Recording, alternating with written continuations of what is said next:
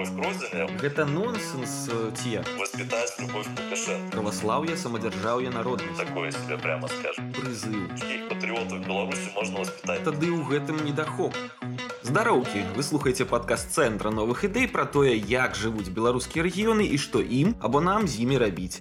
Чым жыве не сталіца, якія ў іх праблемы і ў чым яны наадварот крутыя. Пра ўсё гэта мы заўжды размаўляем з экспертамі і нашымі рэгіянальнымі лідарамі. Падказ для вас вядзе Яўген Меркіс, мы пачынаем новы сезон, паехалі. У гэтым выпуску мы пагутарым пра беларускае войска, яго плюсы, недахопы ды магчымыя шляхі рэфармавання, а дапаможа нам у гэтым ваенны эксперт Ягор Лебядок. Спадар Ягор, я сёння можа нават наіўныя і базавыя пытанні часам буду задаваць, бо шмат чаго мне не зразумела з нашай арміі і асабліва яе абароназдольнасцю. Пачаць хацеў бы з асноўнага, колькі чалавек наогул зараз налічвае наша армія. Э, Значит, по количеству э, около чуть больше 47 тысяч человек военнослужащих и плюс э, где-то 15 тысяч ориентировочно-гражданского персонала. То есть вот такой количественный состав нашей армии. Вот. Ну, исходя из так скажем, сложившейся обстановки вокруг и задачи, цели обороны, а также имеющихся ресурсов обороны, ну, считается, что это пока оптимальный такой вариант для нашей страны с точки зрения задач обороны и ее содержания армии. Ну, военным руководством нынешним, скажем так, считается это количество оптимальным. Такая колькасць гэта шмат ці?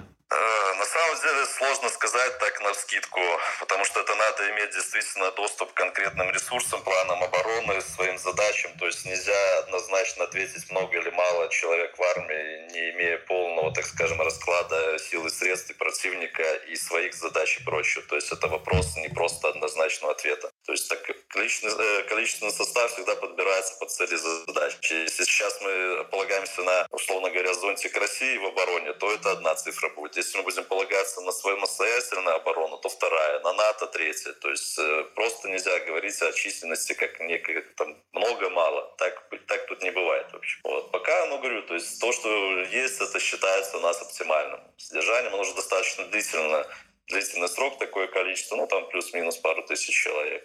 А ці ўсе часткі нашага войска аднолькава развіты, альбо ёсць нейкія адставанні, ну кшталту, калі авіяцыя горш фінансуецца за наземныя войскі. Ну, все, все силы и средства пытаются подтягивать вплоть до транспортных войск, то есть так или иначе. Вопрос, конечно, финансирования в кадрах, это есть э, во всех родах войска и проблемы, и плюсы, и минусы. Понятно, что основной упор там делается с года 14 может, чуть раньше, на силы специальных операций, да. Вот. А Авиация, ну, немножко закупается, там вот 4 самолета поставили, Су-30. Сухопутные войска что-то тоже там немножко идет. И, ну, туго, в зависимости от наличия финансов, но тем не менее какая-то модернизация техники идет, хотя новой, прямо скажем, боевой не закупается. Там ни танков, ни бронетранспортеров, ничего. То есть только модернизируется новое. Хотя есть э, планы закупки российских БТР-80 новых, но пока они что-то не реализовываются. То есть, ну, по, по мере, как сказать, возможностей что-то модернизируется, да, но э, на данный момент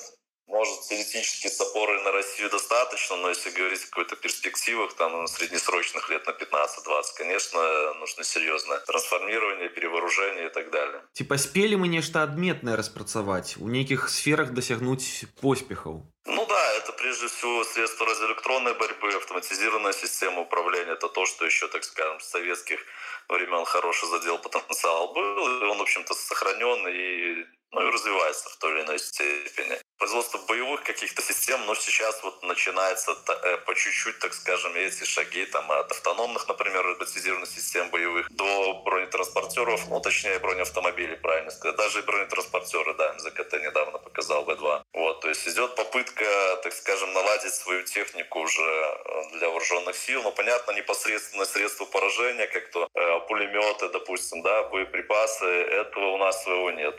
Есть там Кидматек, которая э, как бы делают свои автоматы и патроны, но это все равно там во многом пока российские комплектующие. Ну, ставят задачу, конечно, перехода на автономное, но Пока, в общем, это еще такой значительный этап. Но, тем не менее, надо сказать, что направление правильное. Выход на, собственно, обеспечение хотя бы такими основными боеприпасами типа стрелков... для стрелкового оружия. Ну и, соответственно, само стрелковое оружие.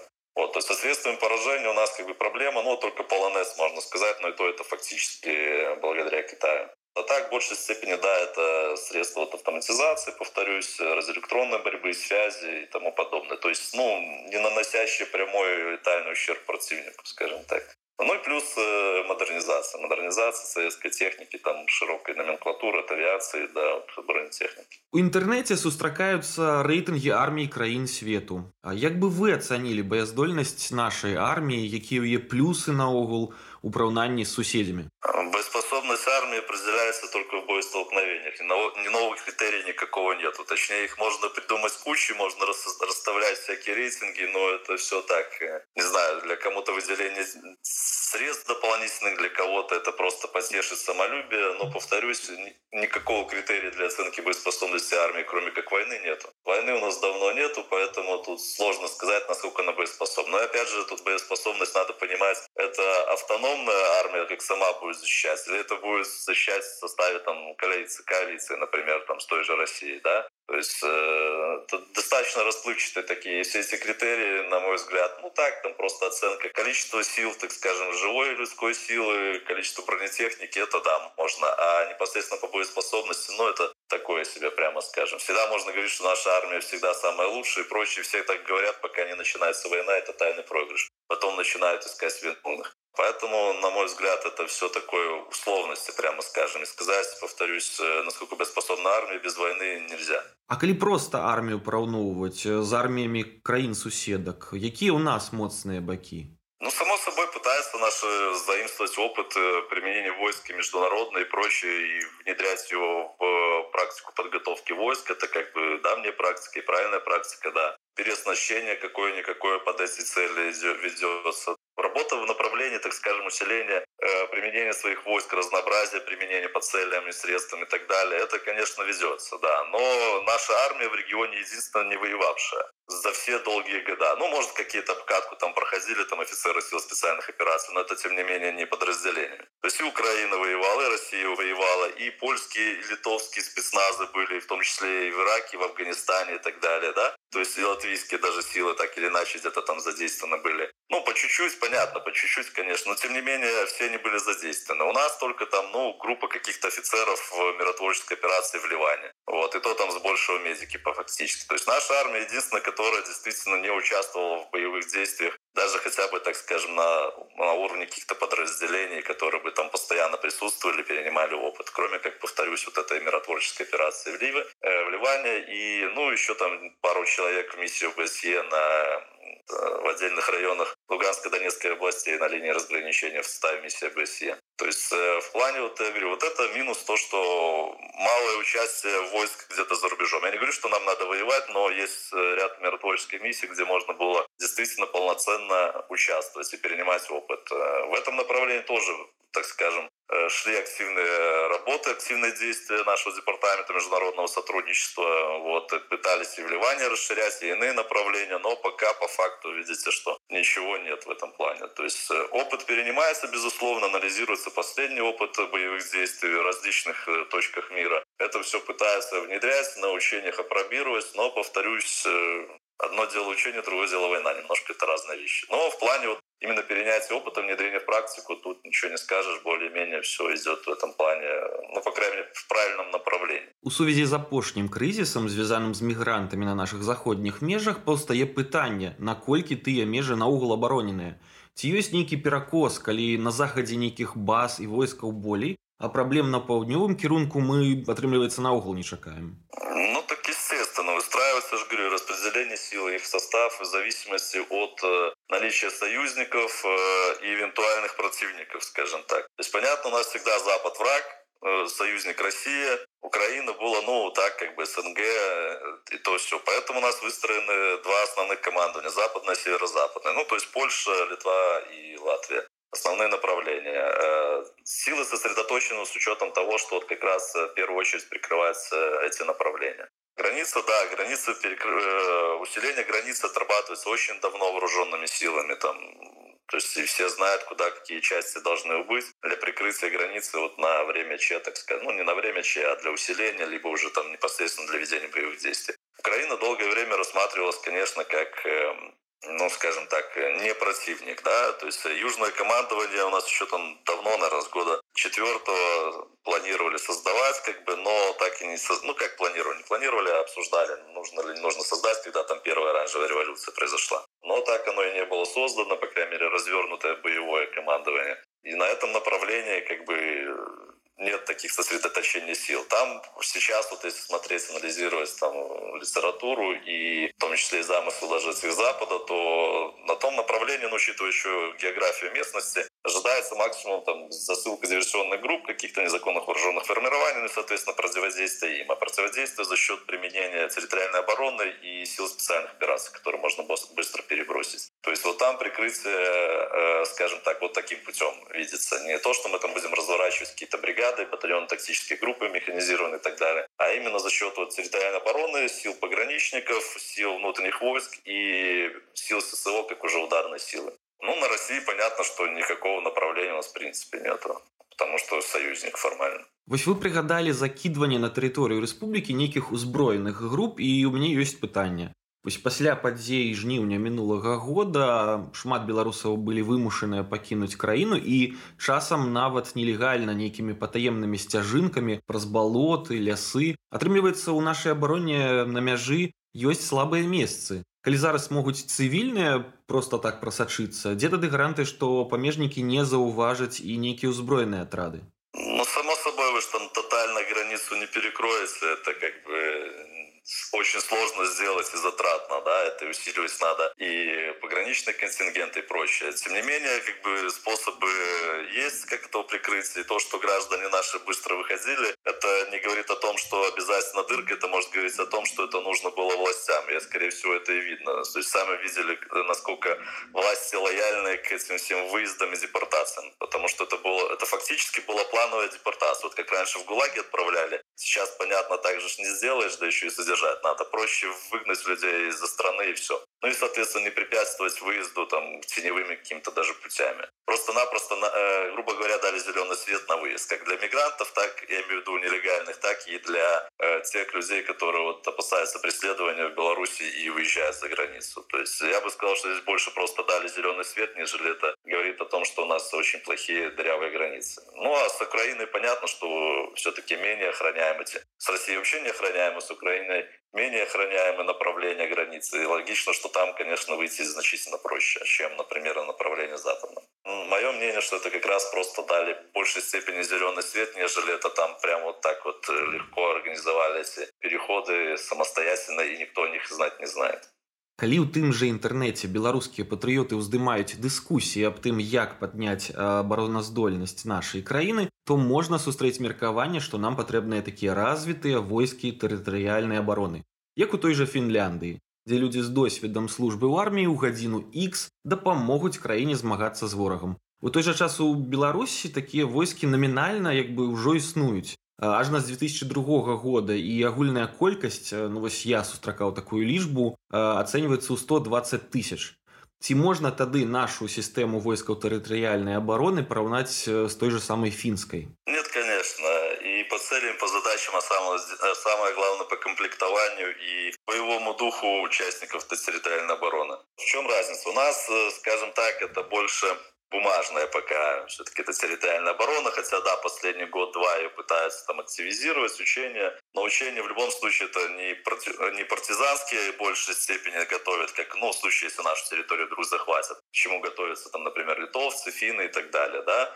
А это, соответственно, нужно готовить э, к партизанским действиям. У нас, если вы посмотрите все учения, это просто как э, внутренние войска, так скажем, ну, в упрощенном виде. То есть это силы, которые будут контролировать э, какие-то объекты и якобы бороться с диверсионно-разведывательными группами. Ну, как будут там, если наши пузанчики, условно говоря, запасники бороться с какими-то там дельта-форс или тому подобными, но, честно говоря, это, конечно, у всех такую ухмылочку всегда вызывает. Бумажно она есть, Э, управленческая система тестируется постоянно, да, но подготовка личного состава для действительно ну, серьезного противодействия противнику, конечно, это очень хромает. Хромает она еще и в большей степени по вот то, что я говорю, боевому духу. Если финны, допустим, литовцы им без разницы, какая власть в государстве, да, они защищают Родину. То тут у нас все ставится в главу угла защита вот как раз действующей, э, ну, Лукашенко, условно говоря, придворных его. Логично, что какой стимул гражданина идти и защищать его? Нет абсолютно. Более того,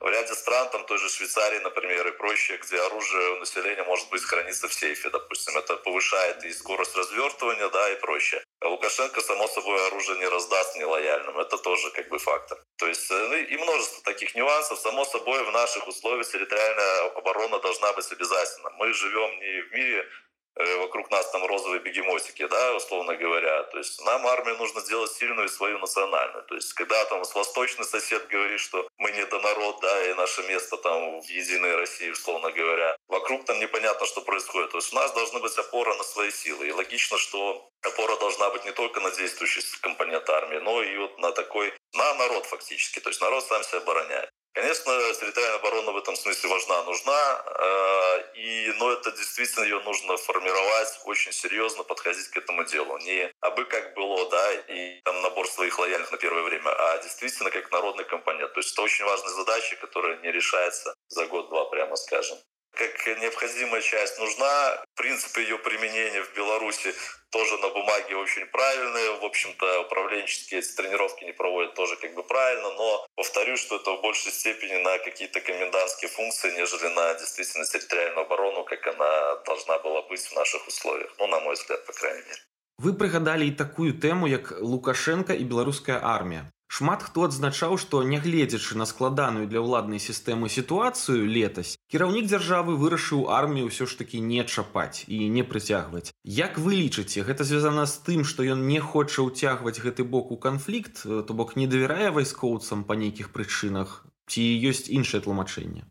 Да нет, это как бы, как, как он и говорил, что армия в резерве была. Само собой, что применять армию там массу для таких случаев, это Естественно, что и военным это не нравится, да, и вывод курсантов там военной академии общевойсковых и прочих факультетов. Это все нормально военным не нравится. То есть сколько можно эти россказни слушать про цветные революции, что война начинается через массовые беспорядки, это то, что расскажет. Это, конечно, все хорошо и красиво, но как бы видно, что на улицах происходило совсем не то, по крайней мере, уже точно с 13 августа совсем не то, да, я уже не говорю про 16 и так далее. То есть э, и логично, что задействовать это, напряженность в армии создавать, пока они начали стрелять, убивать, ну, смысла особого нету. То есть поэтому и привлек, не привлекал он особо военных. Ну, за исключением, там, может, каких-то частей, где не выцепления там постояли, скажем так. То есть, ну и расчет сил, само собой, то есть э, тех, кого набрали, там, включая запасников там, бывших этих э, внутренних войск, ОМОНовцев и так далее. То есть этого хватило. Как бы, ну а дальше, соответственно, привлекать нет смысла. Логично, что армия это, это достаточно массивный контингент, в котором там различные мнения, суждения и так далее. И лишний раз как бы втягивать в это смысла тоже особого не было с точки зрения и роста там напряженности. Но, тем не менее, заморал как бы он все силы, тут это видно. По крайней мере, наверху, скажем так, на начальствующем уровне. Пярэйдзем да такой вялікай тэмы, асабліва актуальнай для хлопцаў з рэгіёнаў прызыў. Ці патрэбны ён у Беларусі і ці нам можна ўжо пераходзіць да контрактнай прафесійнай арміі? Ну, чтобы вы понимали, 60% у нас уже контрактная армия, если верить Макару. Вот, то есть, конечно, нужен призыв однозначно, нужен в наших условиях. И, и даже на страны Балтии, посмотрите, которые сейчас переходят снова к, э, к призывной функции. Суть призыва – это не армия, как там все говорят, нынешняя армия, да, э, суть призыва – это комплектование мобилизационного резерва, в том числе вот то, что мы говорили для территориальной обороны. Вот. И в этом основная задача призыва состоит. Не только поддержание армии в нынешнем количественном составе для, так скажем, оперативного быстрого реагирования на вызовы, но и подготовка прежде всего вот как раз этого мобилизационного ресурса, который нам, повторюсь, надо. Если мы хотим защищать свой народ, а не полагаться там на каких-то абстрактных дядей типа НАТО либо России. А что у нас зараз з альтэрнатыўнай службай наколькі яна развітая якія ў яе недахопы ў параўнанні з іншымі краінамі вообще не считаю. Если брать э, конституцию там и вот этот долг защиты республики Беларусь да долг каждого гражданина то альтернативная служба у нас к этому не несет никакой, не имеет никакого отношения. Хотя в той же статье Конституции там есть часть про альтернативную службу. Поясню почему. Под защитой подразумевается там прежде всего вооруженная защита, да. Понятно, защищать страну можно и уплатой налога, и там воспитывать детей и так далее, доходить до любых абстракций. Все работает на безопасность страны. Но речь об вооруженной защите, то есть э, о функции, о функционировании армии, ну, пограничных комитетов иных силовых структур. И то, что у нас заменяется какой-то альтернативной службой, там, не знаю, э, медицинских учреждениях, еще что-то, это фактически просто трудовая повинность, не имеющая отношения к защите Родины. Даже у нас, кстати, альтернативная служба не армия, не Министерство обороны курирует ее, а Министерство труда и соцзащиты. Да? То есть это просто трудовая повинность за полторы бюджета прожиточного минимума. Никакого отношения к защите Республики Беларусь не имеющая. Это раз. Во-вторых, э, если говорить о ее развитости у нас, то, опять же, э, так скажем, вспоминая того же Макарова, пресс-секретаря идеологического управления МО в прошлом году, который был. Вот, он говорил таких цифр порядка 10-20, ну, десятки человек в год. То есть переходят на альтернативную службу. Значит, э, по нашим условиям э, на альтернативную службу могут, так скажем, переходить лица, которые по религиозным. Э, религиозным так скажем, убеждениям не могут вот, э, принимать присягу, э, с вооружениями иметь дело, да, но не просто по религиозным убеждениям, а в той степени, которая препятствует прохождению воинской службы. То есть вот эту степень нужно доказать.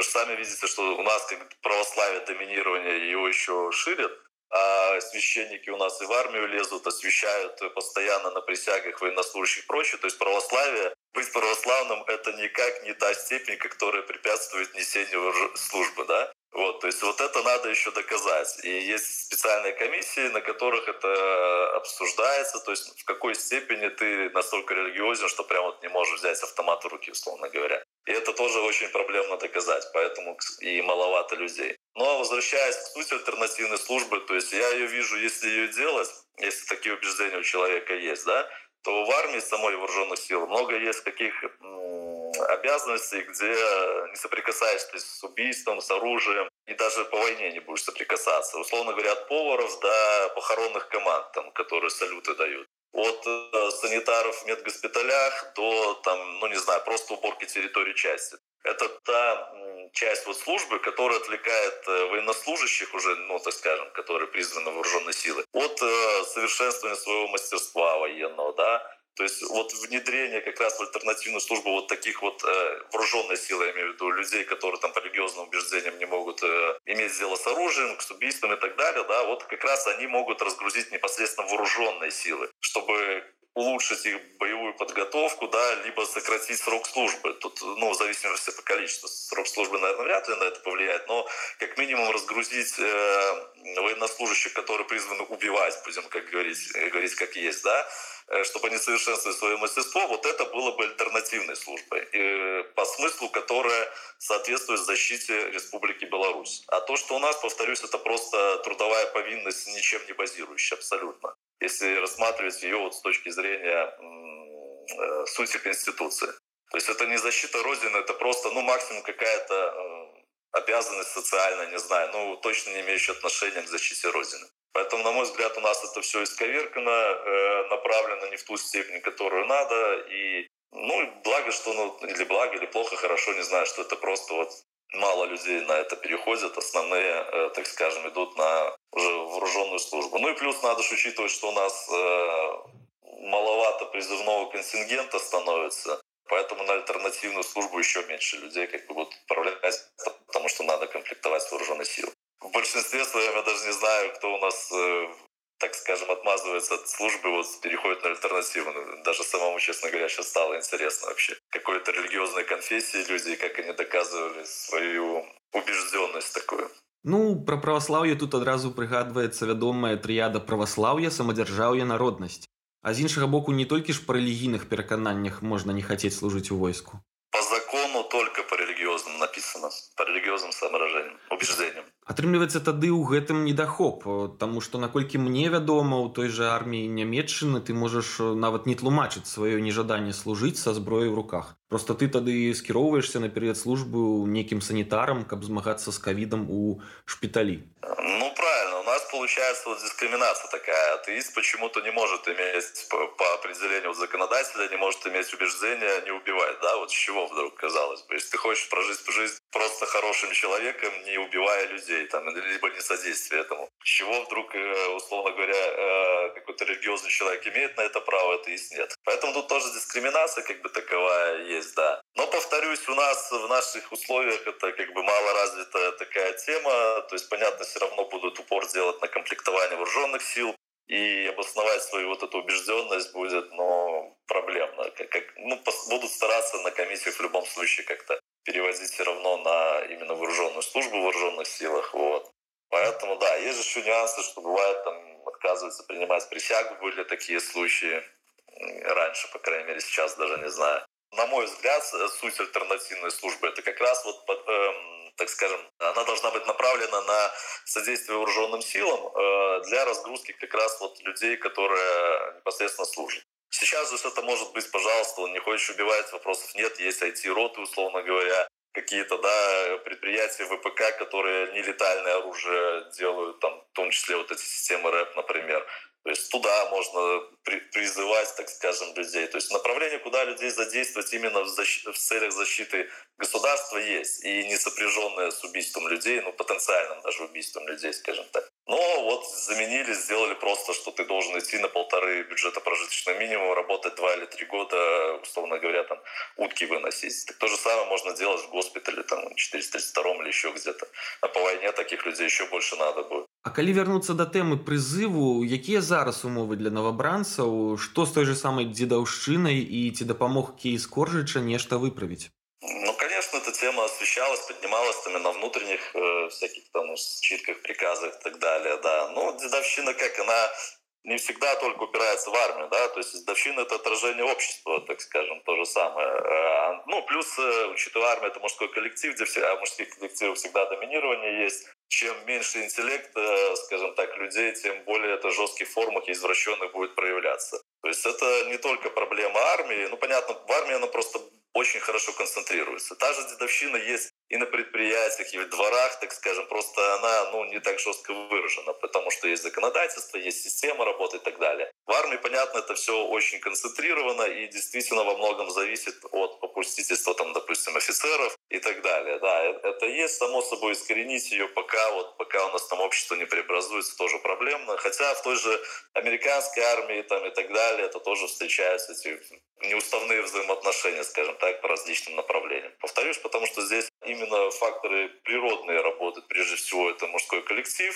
э, это факторы развитости изначально до прихода вооруженной силы, это, так скажем, база знаний интеллект, это доминирующее. Если у нас, там, условно говоря, низкий интеллект у людей, которые приходят и они смотрят, что творится в стране, там, когда э, с экрана ты видишь, кто-то там гневно разносит каких-то этих э, министров и тому подобное, товарищ один, да, то почему ты будешь вести себя по-другому в армии или где-то на предприятии даже? То есть это на самом деле проблема комплексная. Да, конечно, повторюсь, она во многом и законодательно регулируется, и на самом деле проводятся и зачастую суды показательные в вооруженных силах за дедовщину там, и тому подобное неуставняки. То есть это все есть, работа ведется, тут же ничего не скажешь. Но проблема комплексная. Чтобы ее полностью искоренить, это нужно, чтобы не было предпосылок таких вот изначально, кто эту дедовщину будет реализовывать. То есть э, не будет приходить человек, для которого, вот, э, условно говоря, отправить кого-то стирать носки там, либо избивать, это не норма бытия. А сейчас, к сожалению, у многих это как бы нормально для, для приходящих ребяток, ну, из деревень, как правило, и тому подобное. То есть, если посмотреть армию, то всегда видно какой-нибудь 18-летний паренек, из деревни, да, он всегда построит там даже после высшего образования 22-летних там ребят. То есть это я лично видел и прочее. Тут, э, повторюсь, это вопрос и в том числе личной какой-то вот такой вот состоятельности как мужчина себя.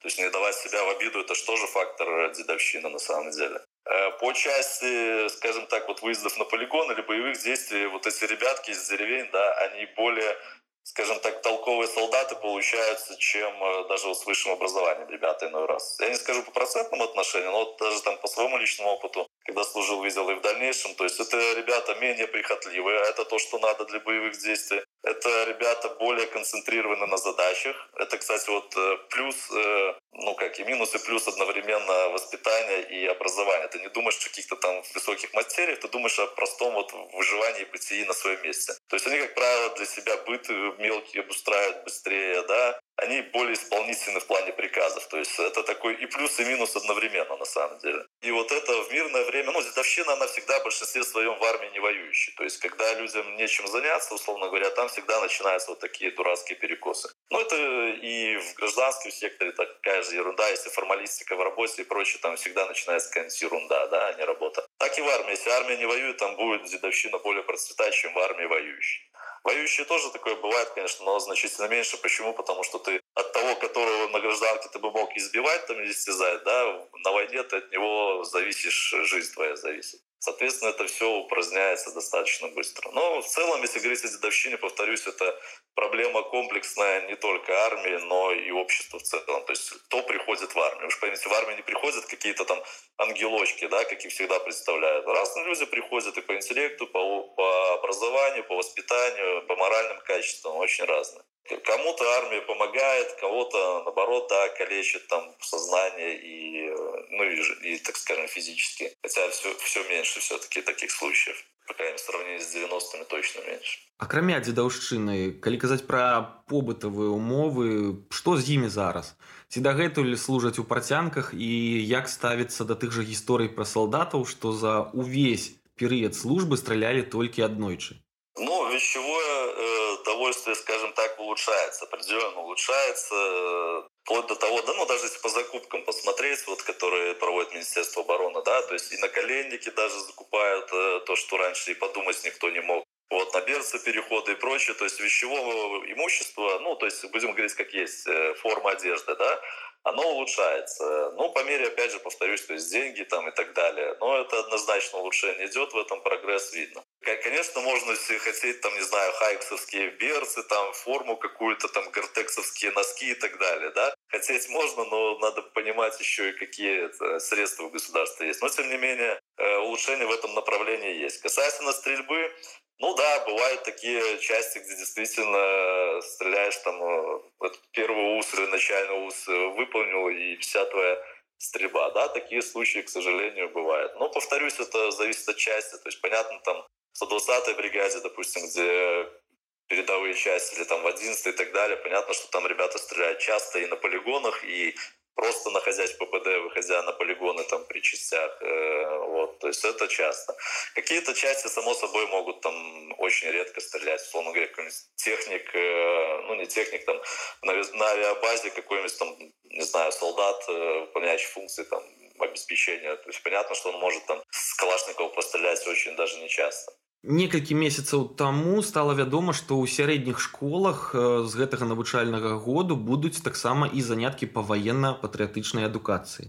Як вы ставіцеся да гэтага новага ўвядзення і да існавання наогул нейкіх асобных военно-патрыятычных класаў у школах? Конечно, как, самой системе ставлюсь положительно, да, повторюсь, я же говорю, что нам нужно Э, воспитывать свой народ на защиту себя, да, а это тоже нужно к этому учить. Не придут в армию просто так добровольно люди, если не готовить хотя бы какую-то часть вот людей к патриотическому воспитанию и к службе изначально. Да? Это проблема всех стран, подчеркну. У нас здесь ничего нету кардинально нового абсолютно. Не с Америкой сравнение, там же возьмите скаутские движения, например. Да, там нет, наверное, патриотических классов таких военных, может и есть, честно говоря, не скажу. Но во всех странах есть всегда вот какие-то такие патриотические движения молодежи, потому что все понимают, что нужно готовить контингент для защиты Родины. Ну, защиты в данном случае уже в более широком э, виде. То есть не только там прям оборона, но и, в принципе, патриотичность воспитывать надо, само собой. Другое дело, что во всех странах воспитывают любовь к родине, у нас это попытка воспитать любовь к Лукашенко. Вот в чем большая разница. Э, и не только Лукашенко, а еще и базис воспитывается не национально-государственный, берется за основу воспитания патриотического, а советско-российский. И, конечно, каких патриотов в Беларуси можно воспитать на этом. Ну, таких же, как и Республики Бурятия, условно говоря, да, какая-то там вроде бы автономная республика, но которая почему-то в ореоле жизни всегда Российской Федерации как неотъемлемая часть бытия прям таки белорусского народа. То есть здесь вопрос не в наличии самих классов и системы воспитания как таковой. Это все нужно, безусловно, нужно. Вопрос, какие базовые ценности для воспитания патриотов в Беларуси берутся. Советская система и российская всегда воспитывает любовь к власти. Конечно, называют это любовью Родины, потому что Родину всегда отождествляют с тем, кто сейчас стоит у руля. В нормальных странах это разделение есть. То есть ничто не мешает э, гнобить в сетях э, президента, там, того же Трампа, например, да, и в то же время выполнять его приказы в окопах, там, ну, потому что ты служишь как бы родине, и это легитимный президент, который отражает, там, условно говоря, мнение большинства родины. У нас это и в России это всегда исковеркано. Поэтому как, как средство это правильное и хорошее, а как его использование в настоящее время это крайне плохое и негативное. Тут вось нядаўна трохі рэзанансу нарабіў зварот аднаго актывіста да міністэрства абароны. Справа была ў тым, што шмат у якіх з нашых вайсковых вучэльняў можна ўбачыць плакаты з выявамі слынных вайсковых дзечаў. І справа не толькі ў тым, што вялізная іх частка рускія, але некаторыя з іх ну так атрымалася ў гісторыі Беларусі адыгралі супярэчлівую ролю. Як той же самы Пётр першы, чые войскі падарвалі сафійскі сабор у свой час у полацку ды і забілі яго манахаў ці той же самы сувораў. Міністэрства абароны ў сваім адказе сказала, што з гэтым як бы ўсё окей. А як вы лічыце сама наяўнасць тых самых аднайменных сувораўскіх вучэльняў у Беларусі гэта нонсенс ці як? Нет, так я повторюсь, это все то же самое, что мы вот только что говорили.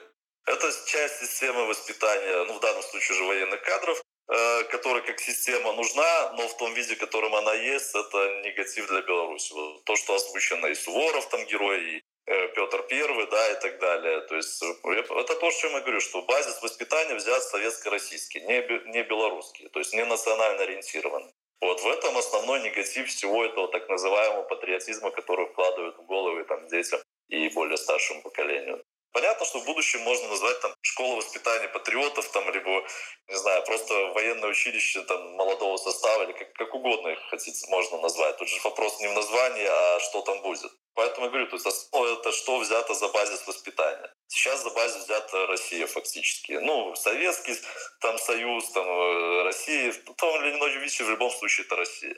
Здесь дело не в названии, а как раз-таки именно вот тех исходных посылах, на которых воспитывается патриотизм и будущие военные кадры, ну не только военные кадры в целом.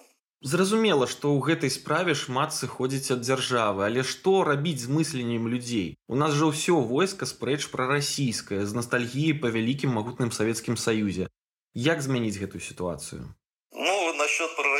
Пророссийскости это тоже такое же прямо, то есть э, то, что я говорю, советская идеология воспитывается, да, это, конечно, советско-российская, это, конечно, дает свое давление, но, повторюсь, у нас больше уже все-таки люди с советской присяги отходят там э, наверха на пенсию, вот, приходят более уже присягу давающие белорусской, ну и для которых э, как минимум, как я называю, работает местечковый патриотизм. То есть, да, вроде идейно, там, Россия, наши братья, союз, друзья, там, все такое, но, тем не менее, вот, как понимание, что ну, как минимум, это наша земля, которую надо защищать от всех, оно есть. Вы же возьмите та же самая украинская армия. Что там, добровольцы были с каких-то там, я не знаю, э, другого космоса? Нет, это те же воспитанники советских школ. Только они шли добровольно там добробаты идти защищать Украину. Ну. И сейчас там основа там генералитета того же или подполковников это те же выходцы из советских войск. Никаких других же нету у нас, понимаете? То же самое в Украине и в Беларуси. И они также защищают Украину, как и, условно говоря, у нас бы защищали там Беларусь. То есть э, это тоже такой навязываемый миф, ну, как миф. Педалируется эта тема больше, чем нужно, что прям пророссийские сдадут все и прочее. Э, меняется менталитет, меняется поколение, все идет.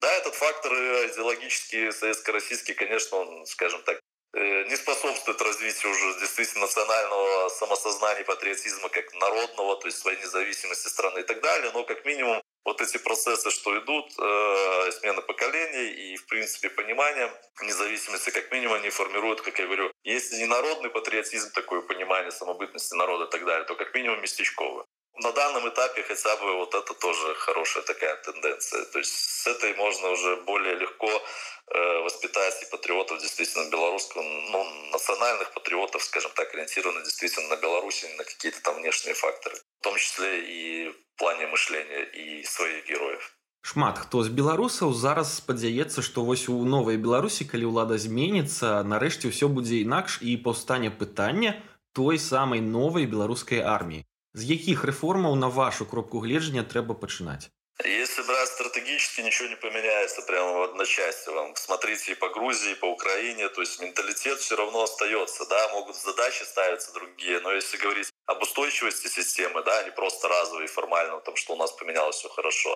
то это реформа минимум на 15 лет. То есть это надо брать э, ребенка с первого класса, воспитать как гражданина национально ориентированного. Это надо, чтобы он закончил военный вуз, ну, если мы говорим об армии, да, и только тогда это уже будет какая-то устойчивая, так скажем, реформа. Вот параллельно тут надо проводить и, понятное перевооружение, и там э, обучение системы и так далее. Но если говорить об устойчивом изменении белорусской армии, да не только армии, это касается всех отраслей на самом деле экономики и, и жизни общества, то это минимальный срок, это 15 лет, повторюсь, когда э, реально 20. Ну, то есть поколение фактически, когда это будет действительно устойчиво. Что я понимаю под устойчивостью? Все люди прекрасные, замечательные, когда лайтовые условия вокруг, да, а когда начинается кризис, вот тогда поним, э, всплывает все глубинное, что есть. А глубинное — это то, что тебе вкладывали с детства в голову, условно говоря. И, как правило, это вкладывание в голову, и все твое бытие, это вот именно пропаганда и так далее. То есть даже это можно посмотреть, я сейчас говорю не про ебатик даже, нет, а как раз таки про, про противников Лукашенко в том числе.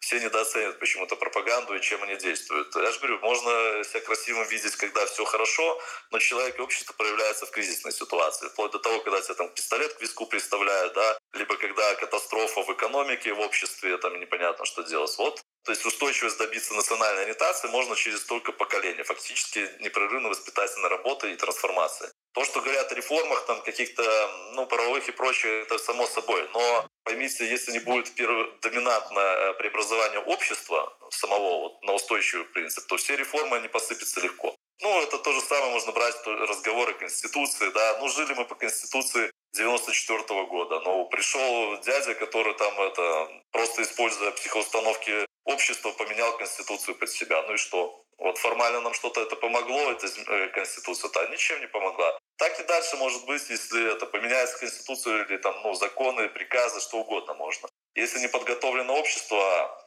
а это прежде всего информационная работа, да, информационно-психологическая, то любые законы, они у нас в одночасье в тартарары полетят. Поэтому я говорю, что если говорить о реформах, да, это никак не год, не два, не три, что власть придет новая и прям все радикально поменяется. Да, формально функционирование общества, конечно, можно поменять за год, за два, тут вопросов нет, там законы попринимать, там какие-то кокарды другие повесить. Но если мы говорим о действительно фундаментальном изменении в обществе национально ориентированном построении независимой Беларуси, то, на мой взгляд, это реально минимум 15 лет. Это касается не только армии, это касается и бизнеса, потому что людей э, для частной собственности тоже надо подготовить. Да? Люди привыкли к какой-то коллективной собственности, например. Это и касается просто социального взаимодействия между людьми, что хай начальник отвечает, а я выполню любой приказ. То есть мы, к сожалению, уже столетия подвержены вот этой совковой идеологии, которая очень серьезно в нас сидит. И чтобы это все выбить, это далеко не год. Можно посмотреть в постсоветские страны, где, казалось бы, прошли трансформации, все равно вон там и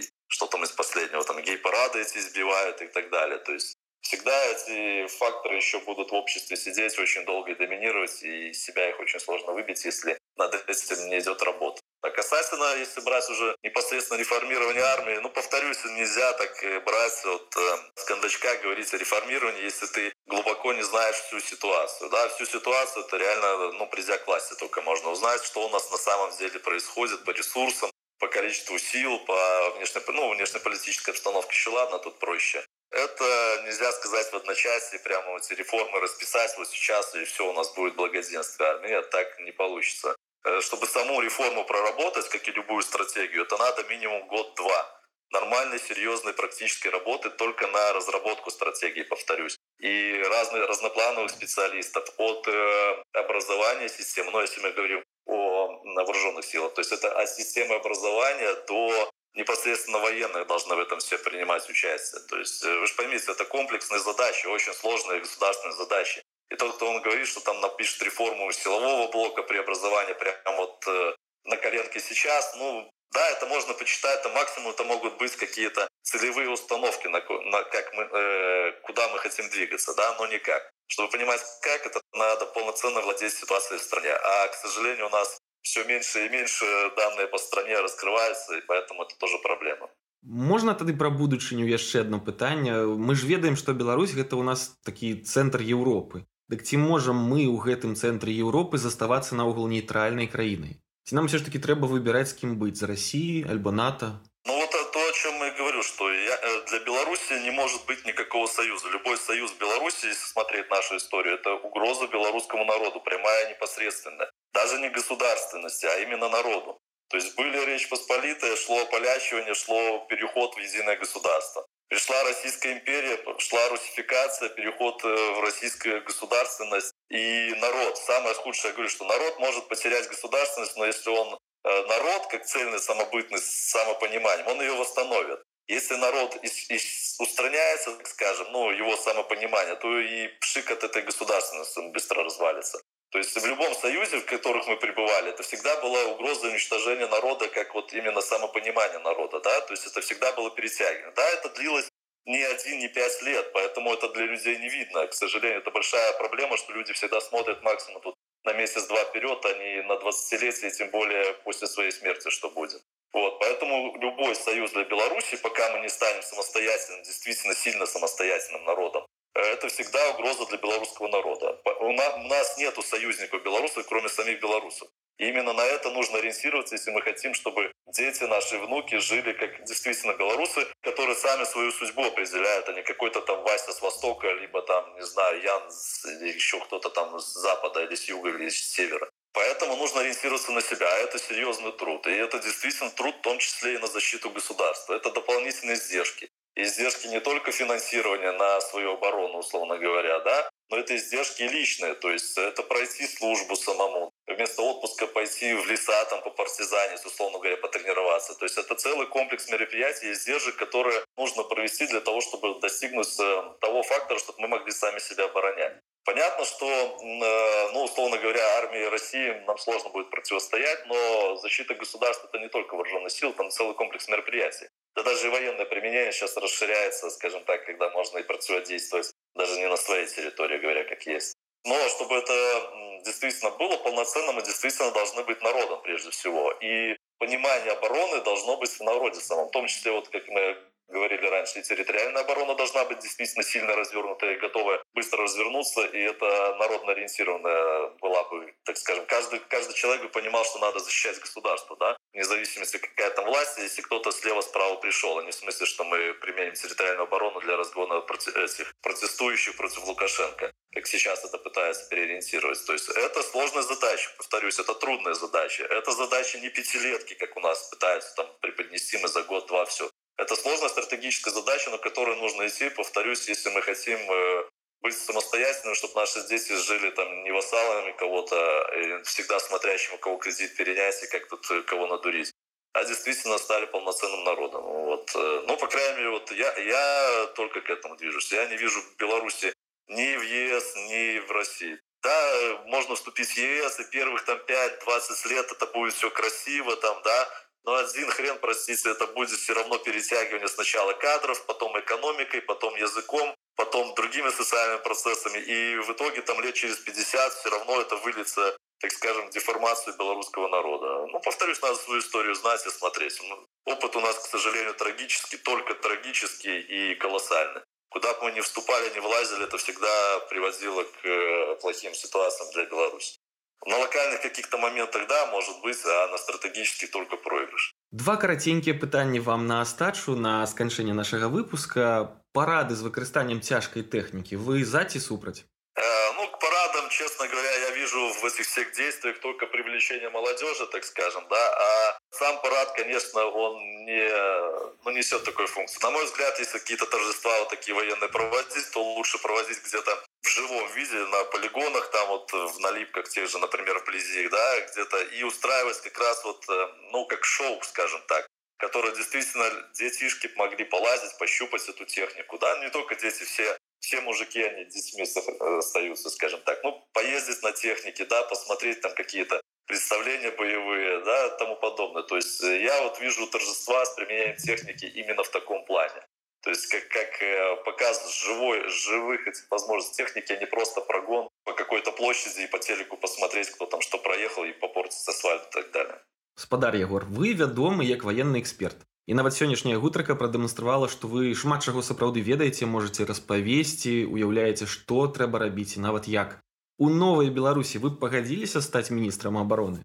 Ой, дожить бы до нее, как говорится. Там уже посмотрим. Вполне есть люди, как скажем, тут, тут смотря что ставить. У нас же министр обороны это как бы военный руководитель. Если там трансформацию брать по типу западному, что министр это управление АГШ все решает. Вот.